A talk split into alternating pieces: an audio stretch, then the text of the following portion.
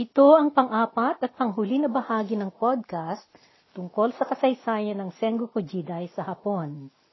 Ito ang matagal na panahon na paglalabanan ng mga makapangyarihang mga daimyo hanggang sa dumating ang unang pandirigma na nagumpisang mangpag-isa sa mga watak-watak na mga kaharian. Hindi na pagpala ng anak sina Nobuyasu na anak ni Nobunaga at si Tokuhime na asawa niya na anak ni Ieyasu Tokugawa. Dahil dito, nagpasya ang ina ni Nobuyasu na si Chukiyama at primerang asawa ni Ieyasu na kuhanan niya ng magiging babae si Nobuyasu na kanyang anak. Subalit, ang kanyang ginustong kuhanin ay anak na babae ng isa sa mga naninilbihan kay Takeda na kaaway ni Ieyasu. Nalaman ito ngayon ni Tokuhime na asawa ni Nobuyasu, nagkaroon ito ng hinala lalo pat lagi-lagi noon ang pang-aaway sa kanya ng kanyang biyanan na si Chukiyama. Nagpadala siya ng sulat sa kanyang ama na si Nobunaga at nagsumbong. Ipinaalam niya ang kanyang natuklasan. Noong natanggap ni Nobunaga ito, Ipinaalam niya kay Ieyasu iyong isinumbong ni Tokuhima sa kanya sa sulat. At bilang paghahayag at pagpapatunay ni Ieyasu sa kanyang katapatan sa kanilang alyansa ni Nobunaga at upang kanyang mapreserba ito, ibinilin ni Ieyasu na mapatay si Chukiyama na kanyang asawa. Napugutan ito ng ulo noong ikasiyam ng Setyembre 1579, 1579, naikulong si Nobuyasu dahil sa kanyang pagkamalapit sa kanyang ina.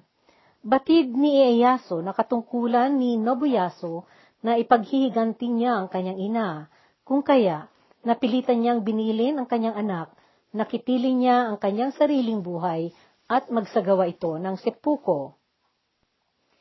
Nagsagawa ng seppuko si Nobuyasu noong ika-5 ng Oktubre sa taon ding iyon, 1579, 1579.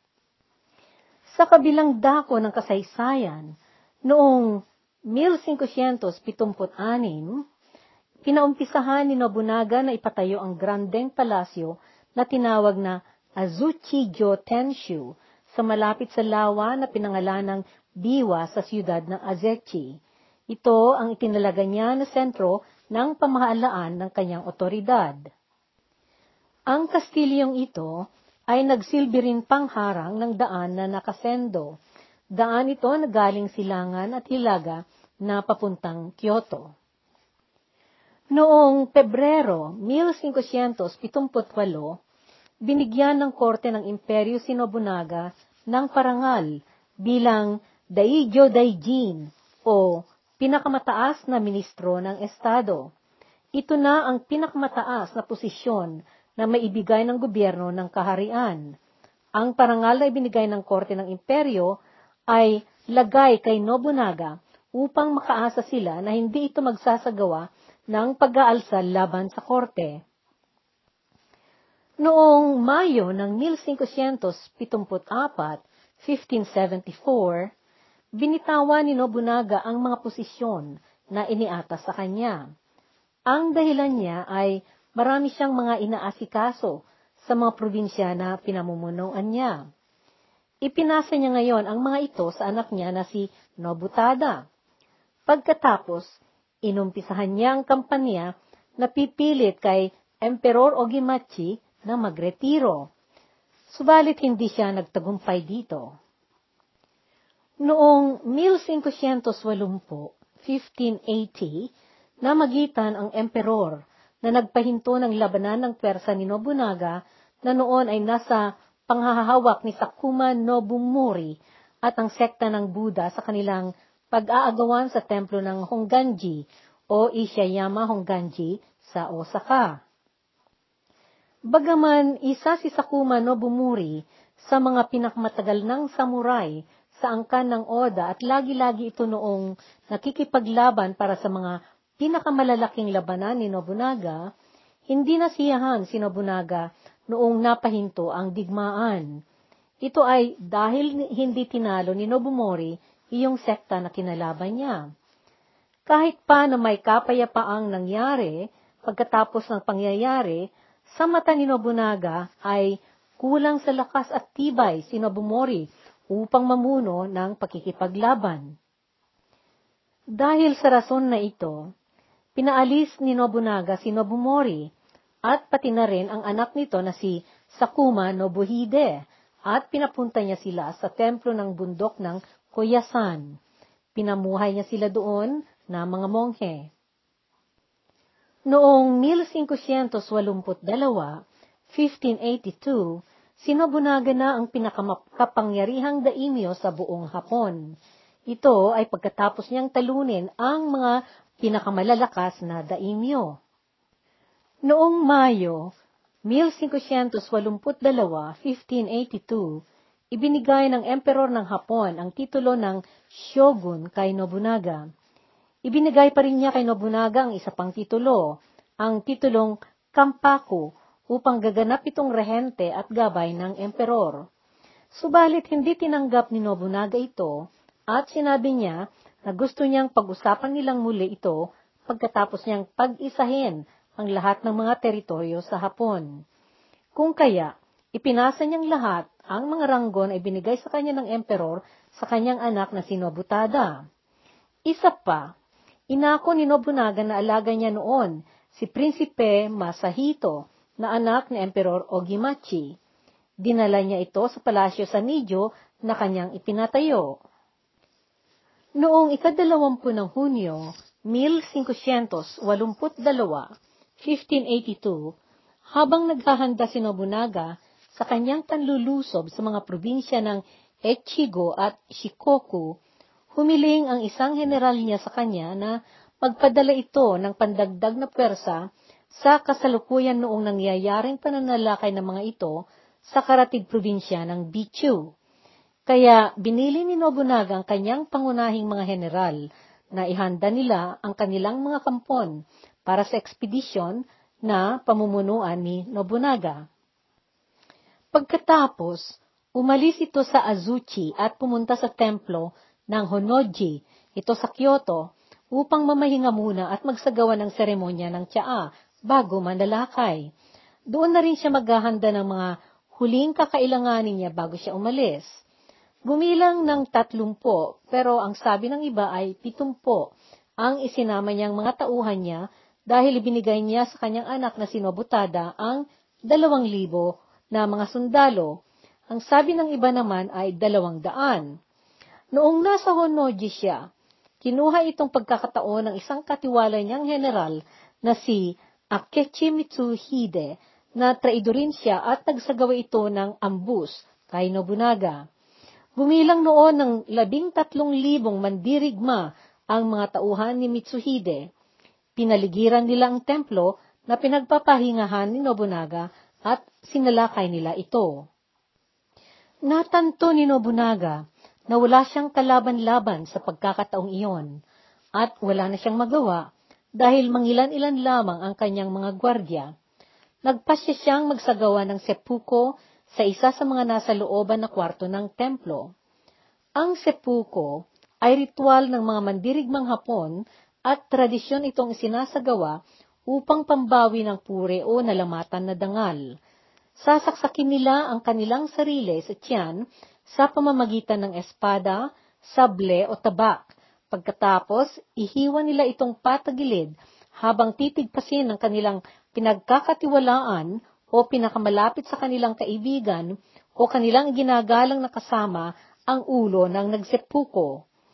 Ang pinagkatiwalaan noon ni Nobunaga ay isang kabataang alaga niya na nagngangalang Ran Marumori at ito ang tumigpas sa kanyang ulo. Bago'y sinagawa ni Nobunaga ang seppuko, Binili niya itong alaga niya na pagkatapos itong ritual ay susunugin nila ang templo upang walang makakaagaw sa kanyang ulo. Kasama noon ni Ranmaru ang iba niyang mas nakababatang kapatid at pinigilan nila ang pagkakahuli ni Nobunaga upang maisagawa nito ang seppuko. At tapat kay Nobunaga, ipinatupad ni Ranmaru ang mga habilin nito Sinindihan niya ang loob ng templo kung saan sila nagbarikada. Noong sumiklab ang apoy, nasunog lahat ang mga nasa loob, pati na ang bangkay ni Nobunaga. Bilang pangilala sa katapatan at pagkamasunuri ni Ranmaro sa kanyang amo na si Nobunaga, naitala sa kasaysayan ng Hapon ito na isang kagalang-galang na tao sa kasaysayan ng bansa. Naitala sa kasaysayan ang petsa ng pagkamatay ni Oda Nobunaga na ikadalawamput isa ng Hunyo, 1582 sa edad na 47. Ang mga sumunod na pangyayari pagkatapos na namatay si Nobunaga. Labing isang araw ang lumipas, pagkatapos nangyari iyong sunog at ang anak ni Nobunaga na si Oda Hidetada ay nahuli sa lugar na Nijo at napatay din ito. Hindi masiguro kung bakit nagtaksil si Mitsuhide kay Nobunaga dahil malaki noon ang tiwala ni Nobunaga sa sa kanya. Si Mitsuhide noon ang lagi-laging hinihinga ni Nobunaga ng kaisipan at siya ang palagi niyang kinakausap sa kanyang pagdedesisyon. Subalit, batay sa huling pananaliksik ng mga manunulat ng kasaysayan, mayroon silang sa pantaha na ang dahilan ay ang pagkakaalam ni Mitsuhide sa mga pakay ni Nobunaga na kanyang isasagawa. Nasasabi noon ni Nobunaga na siya ang magiging Tenkafabu o bukod tanging namumuno sa ibaba ng kalangitan. Sa pakiramdam noon ni Mitsuhide sa mga galaw at pag-iisip ni Nobunaga ay malamang nabalak niyang alisin ang emperor dahil ito lamang ang nakakataas pa sa kanya. Ito ang marahil na dahilan na ikinatakot ni Mitsuhide kung kaya inunahan na niya si Nobunaga upang mailigtas niyang posisyon ng emperor at ng kanyang lahi. Pagkatapos na namatay si Nobunaga, nagdeklara si Mitsuhide. Inihayag niya ang kanyang sarili bilang shogun batay sa kanyang angkan. Inakala niya noon na walang sasalungat sa kanya sa kanyang isinagawang pagdeklara. Subalit noong nalaman ng ibang general ni Nobunaga, kasali na sina Toyotomi Hideyoshi at Tokugawa Ieyasu, ang nangyari kay Nobunaga, dali-dali nilang hinanap si Mitsuhide. Sa mga panahon na iyon, nakikipagbakbakan noon si Toyotomi Hideyoshi, subalit na-resolve niya kaagad ang kanyang pakay kung kaya't agad siyang lumarga kasama na kanyang pwersa na pumunta sa Yamazaki sa Kyoto na siyang pinuntahan ni Mitsuhide. Siya ang una sa mga general ni Nobunaga na nakarating doon. Sa labanan nilang nangyari, tinalo ni Hideyoshi ang mga tao ni Mitsuhide. Tumakas si Mitsuhide, subalit nahuli siya at napatay ng isang lupo ng mga taong may mga sandatang kawayan na napatalim ang mga dulo. Nagkaedad ito noon ng 54 at nakapamuno siyang shogun ng labing tatlong araw. Noong namatay si Mitsuhide, pumalit sa poder si Toyotomi Hideyoshi. Ipinagpatuloy niya ang kampanya ni Nobunaga na pagkaisahin ang buong Hapon. Sa kasaysayan ng Hapon, nakilala si Hideyoshi na pangalawa sa mga tatlong namuno sa Hapon na namagkaisa sa buong kaharian sa panahon ng Sengoku Jidai. Sino nga ba si Toyotomi Hideyoshi? Nagsimula si Toyotomi Hideyoshi na isang mababang sundalo ni Nobunaga. Unti-unti itong tumaas sa kanyang ranggo na mandirigma dahil sa kanyang kakayahan at kagitingan. Sa kanyang pamumuno, sa itinayong inumpisahan ni Nobunaga na pamunuan, siya ay naging mapagkatiwalaang daimyo. Hindi galing sa angkan ng mga samurai si Hideyoshi dahil ang kanyang ama na si Kinoshita Yaemon ay isang hamak ng Ashigaru o isang katulong at alalay ng isang samurai. Noong pumalit siya sa pamunuang iniwanan ni Nobunaga, nagtagumpay itong na mag-isa sa mga natitirang mga daimyo na hindi noon sumama sa pamunuan ni Nobunaga. Kung kaya napatibay at napalakas niya ang nasimulang pag-aayos at pagkakaisa ng buong Hapon. Ipinatayo niya ang kastilyo sa Osaka at At gayon din ang mga ibang templo sa buong Hapon. Hanggang ngayon, sa panahong kasalukuyan, makikita pa rin ang mga templo na kanyang ipinatayo sa Kyoto. Ipinagbawal niya noon ang pag-aari ng sandata ng mga taong hindi samurai at naging alituntuning batas iyan.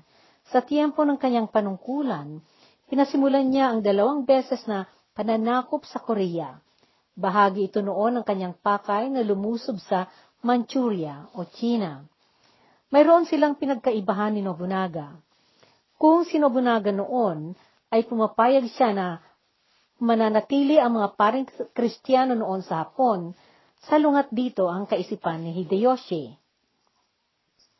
Noong 1577, upang madiskurahe ang paglakas at paglaki ng Kristyanismo sa Hapon, pinadakip niya ang 26 na Kristiyano.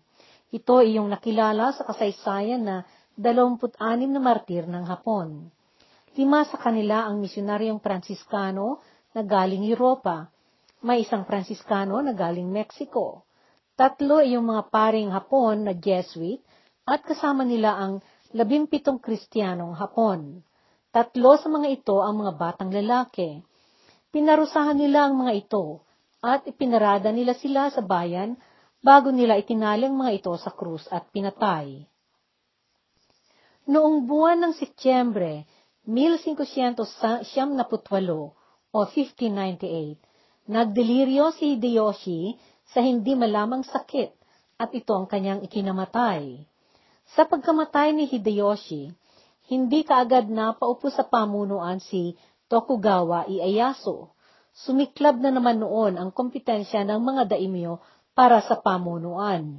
Nagkaroon na naman ng hidwaan at nahati na naman ang mga lupo ng mga daimyo ng dalawang kampo. Ang dalawang kampong ito ay ang lupo na pinamunuan ni Tokugawa Ieyasu at ang isa ay kampo ng mga loyalista ni Toyotomi Hideyoshi.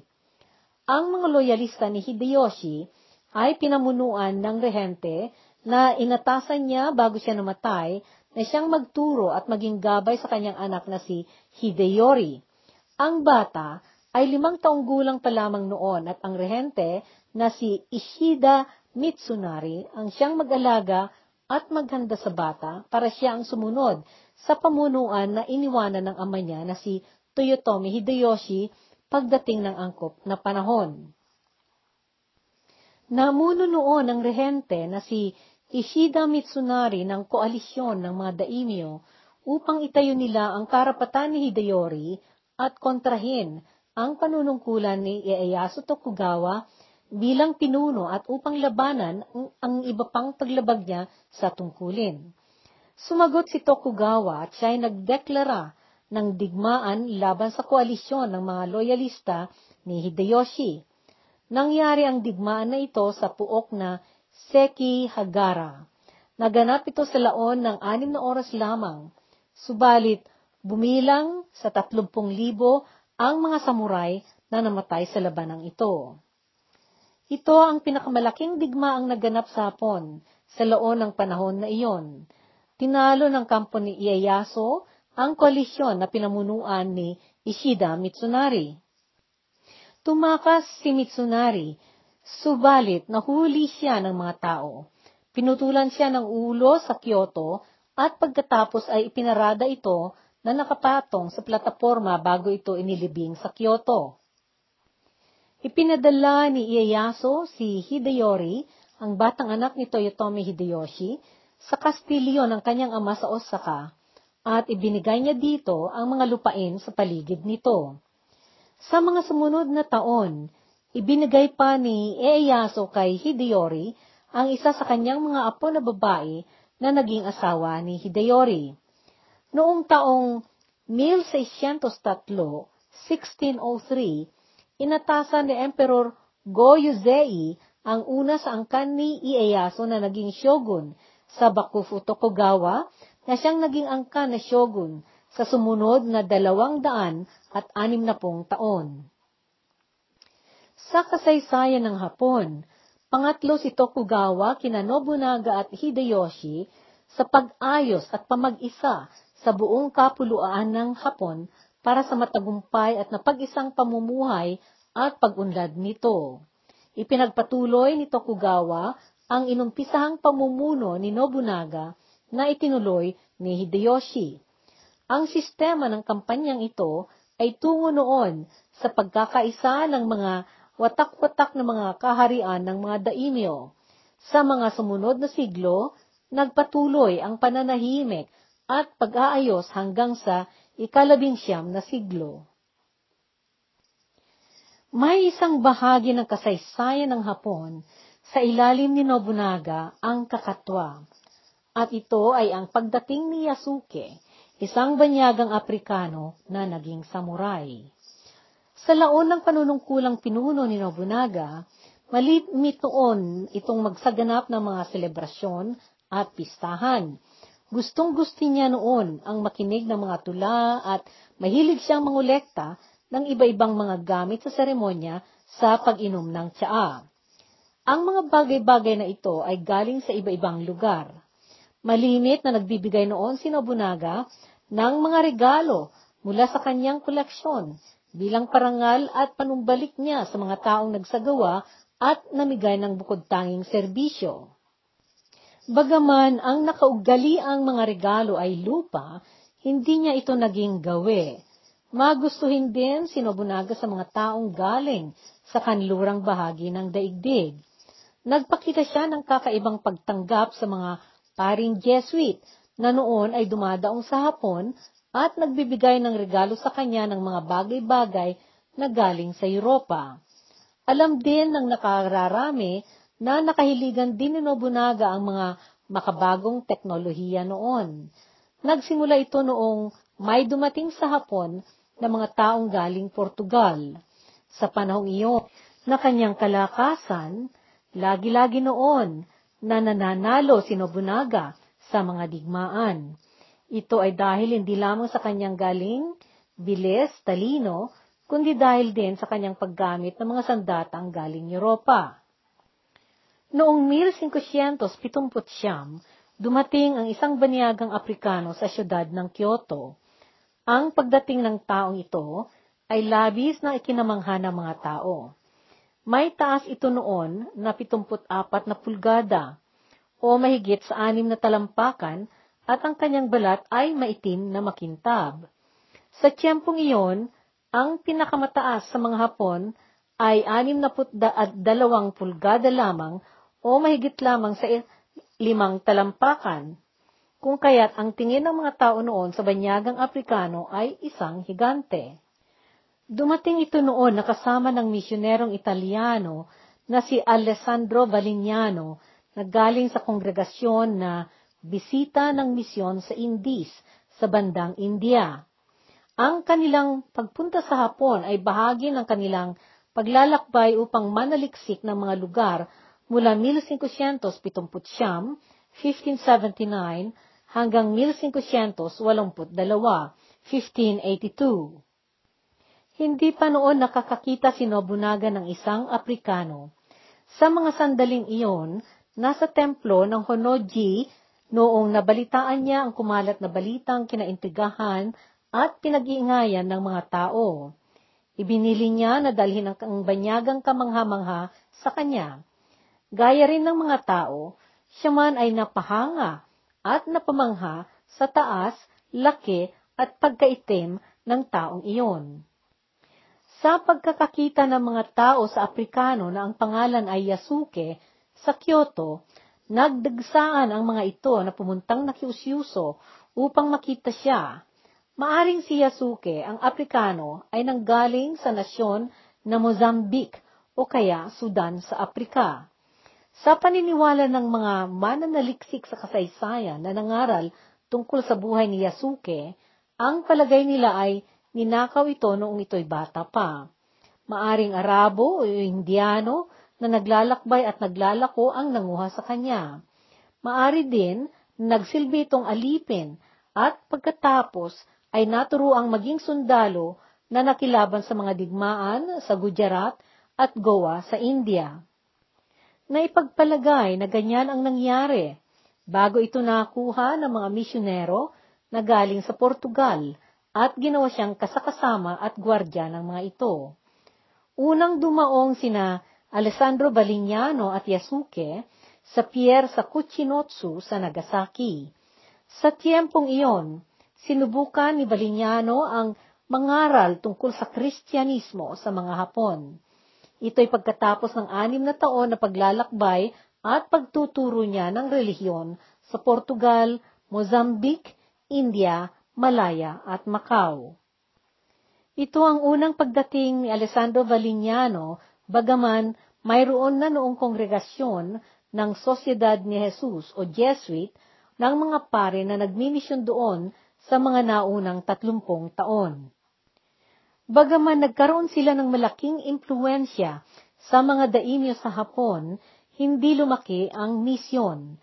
Iyong mga mangilan-ilan noon na mga pare ay unti-unti ring nadismaya sa pamamalakad at pamumuno ni Francisco Cabral.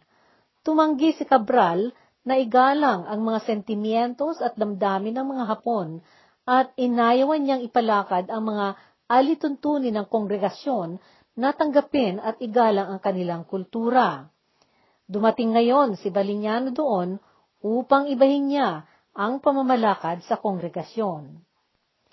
Dahil sa magulo noon ang mga panahong iyon sa Hapon, kinailangan niya ang proteksyon at tagapagtanggol. Ito ang dahilan na noong bumalik siya sa Hapon, kasakasama niya na si Yasuke. Mayroon ng mga karanasan sa militar si Yasuke at ginamit niya ang kanyang kaalaman sa pagsusuri ng peligro habang nakikipag-usap ang mga misyonero sa mga Hapon na namumuno. Nagturo din ito sa mga Hapon habang pinag-aralin din niya ang mga iba-ibang taktika ng pakikipagdigmaan ng isang mandirigmang Hapon o samurai.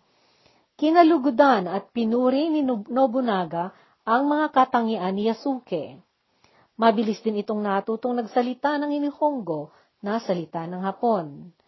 Noong una pa lamang na nakilala ni Nobunaga si Yasuke, nakausap na niya ito at nakapaghatid na rin pati ito ng balita at kaalaman tungkol sa mga bagay-bagay sa kanlurang bahagi ng daigdig.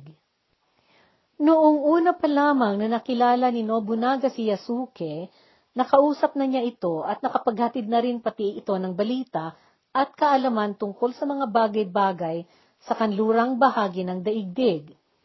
Sa paniniwala ni Nobunaga, noong una niyang makita si Yasuke, naisip niya na marahil ito ay isang daikokuten o isang gwardiya na espirito. Ang Diyos ng pagunlad ay karaniwang estatwa na itim na nasa loob ng templo. Sinubukan niyang kiniskis ang balat ni Yasuke dahil mahinala din siya na baka tina lamang iyon. Noong napatunayan niya na totoong kulay ang pagkaitim nito, kaagad na nagpahanda ng selebrasyon si Nobunaga para kay Yasuke. Naniwala noon si Nobunaga na isang mahalagang yaman si Yasuke. Ilang araw ang lumipas mula nakilala niya si Yasuke. Hiniling ni Nobunaga kay Valignano kung maaring niyang kuhanin si Yasuke sa poder niya upang doon siya magsilbing tauhan niya bilang isang kashin na tagahawak ng kanyang sandata. Isang kagalang-galang na posisyon iyon noon. Hindi nagtagal ay ginawa ni Nobunaga si Yasuke na isang samurai. Binigyan niya ito ng sarili niyang alipin, tahanan, gantimpalang pilak, at pinakamahalaga sa lahat, katana o isang espada ng samurai. Noong 1581, 1581, nakasali na si Yasuke bilang samurai sa pwersa militar ni Nobunaga at nakilaban ito sa mga pananalakay nila sa angkan ng Takeda sa probinsya ng Iga. Nagwagi sila sa kanilang pakikipaglaban sa mga ninja na bumilang ng 40,000 hanggang 60,000. Ito ang unang bakbakan ni Yasuke. Ang pangalawang laban ni Yasuke ay noong 1582, 1582, noong linusob ni Mitsuhide Akechi ang templong tinirhan ni Nobunaga kung saan siya nagsagawa ng seppuku. Noong Hunyo ng 1582, 1582, naghanda si Nobunaga na magsagawa ng isang ekspedisyon na tutulong sa isang general niya na lumaban sa angkan na Mori. Mayroon na noong malaking pwersa militar si Nobunaga na nakahandang pumunta at bago ito tumuloy, nagpunta ito sa templo na Honnoji sa Kyoto upang magsagawa ng seremonya sa Tsaa. Tatlumpu hanggang pitumpung samuray lamang ang kanyang dinalang kasama niya noon. Isa dito si Yasuke. Bago nagbukang liwayway, sa gabing naroon sila, sumalakay ang pwersa ng labing tatlong libo na mga mandirigma. Pinamunuan ito ni Akechi Mitsuhide. Katiwalang general noon ni Nobunaga si Mitsuhide kung kaya't hindi niya napaghandaan ang pagtaksil nito sa kanya. Sa pilitang nagsagawa ng seppuku si Nobunaga. Tungkol sa pangyayaring ito, may mga mananaliksik na nagsasabi na bago niya isinagawa ang seppuku, nagbilin si Nobunaga kay Yasuke na kuhanin nito ang kanyang espada at kanyang ulo at siya ang magdala sa mga ito sa anak niyang si Odo, Oda Nobutada. Nagtiwala ng lubos noon si Nobunaga kay Yasuke upang hindi mahawakan ng ibang tao ang ulo niya at sa ganon ay hindi mapapapunta ang pamumuno sa ibang angkan. Subalit sa tiyempong iyon, dalawang daan na lamang din ang samurai Nobutada kung kaya't siya man ay napilitan ding nagsagawa ng seppuku. Dinala ng mga umalsang samurai si Yasuke kay Akechi Mitsuhide at ipinabalik nito ito sa mga misyonero. Sa pagkamatay ni Nobunaga na kanyang amo, si Yasuke ay naging ronin o samurai na walang amo. Dito na magtatapos ang huling kabanata ng kwentong ito na pinamagatang Sengoku Jidai.